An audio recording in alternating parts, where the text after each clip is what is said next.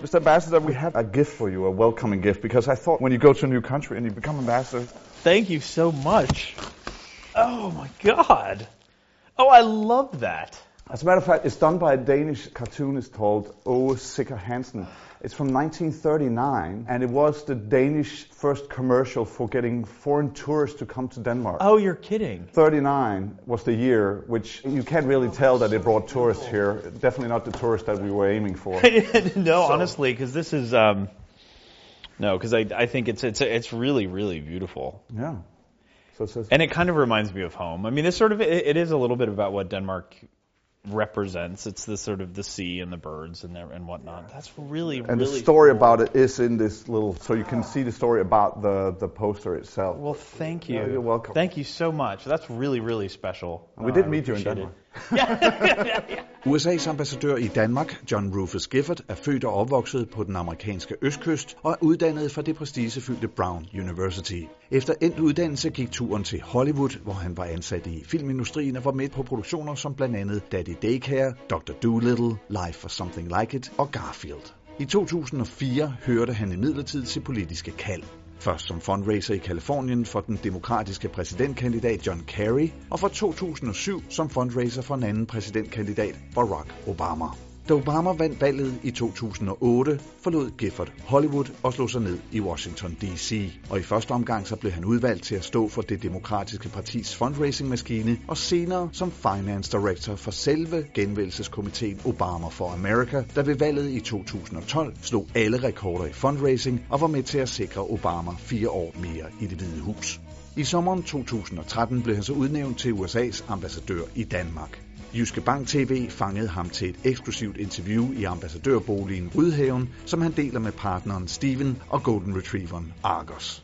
I went back to D.C. and met with the folks at the White House, the president and, and, and his team on, on November 30th, and we talked about a variety of different options. And at the end of the meeting, um, we had uh, discussed the concept of diplomacy. We had talked about Denmark.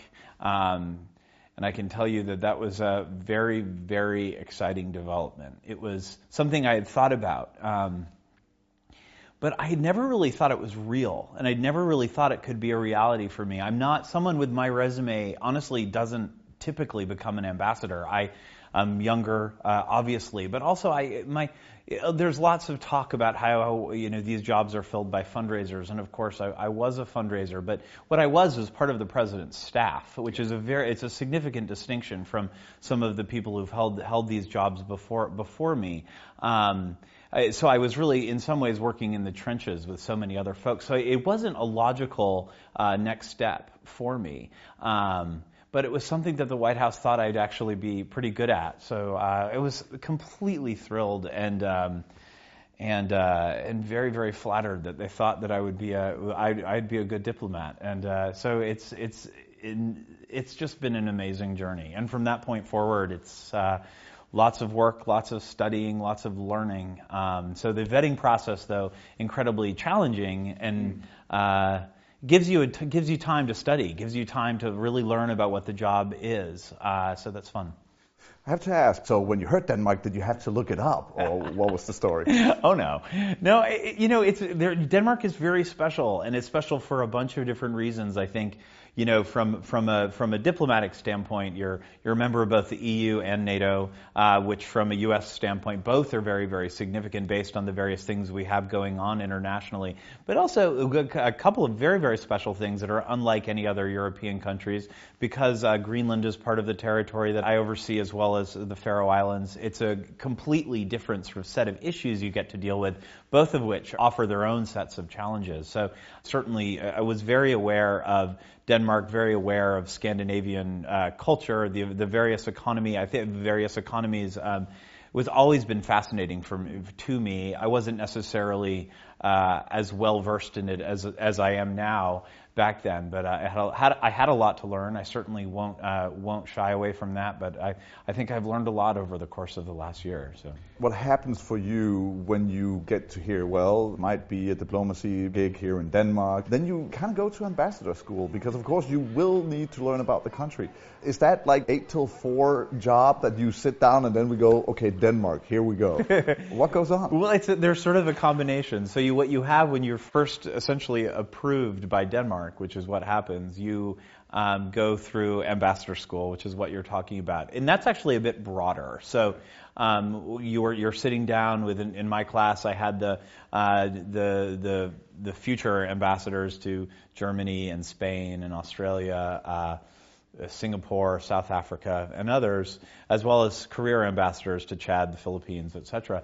And it's very much about sort of a diplomacy at large. It's very much it's it's quite general actually, yeah. and we do go into the specifics uh, of each country, but it's it's much more about what it means. Um, and, and, there were so, several very very seasoned diplomats in the class because I think in this world, in a very modern world, there's always more to learn. And I yeah. think we found each learning from we, learning from each other. There lots of there's lots of collaboration. There's lots of discussion group.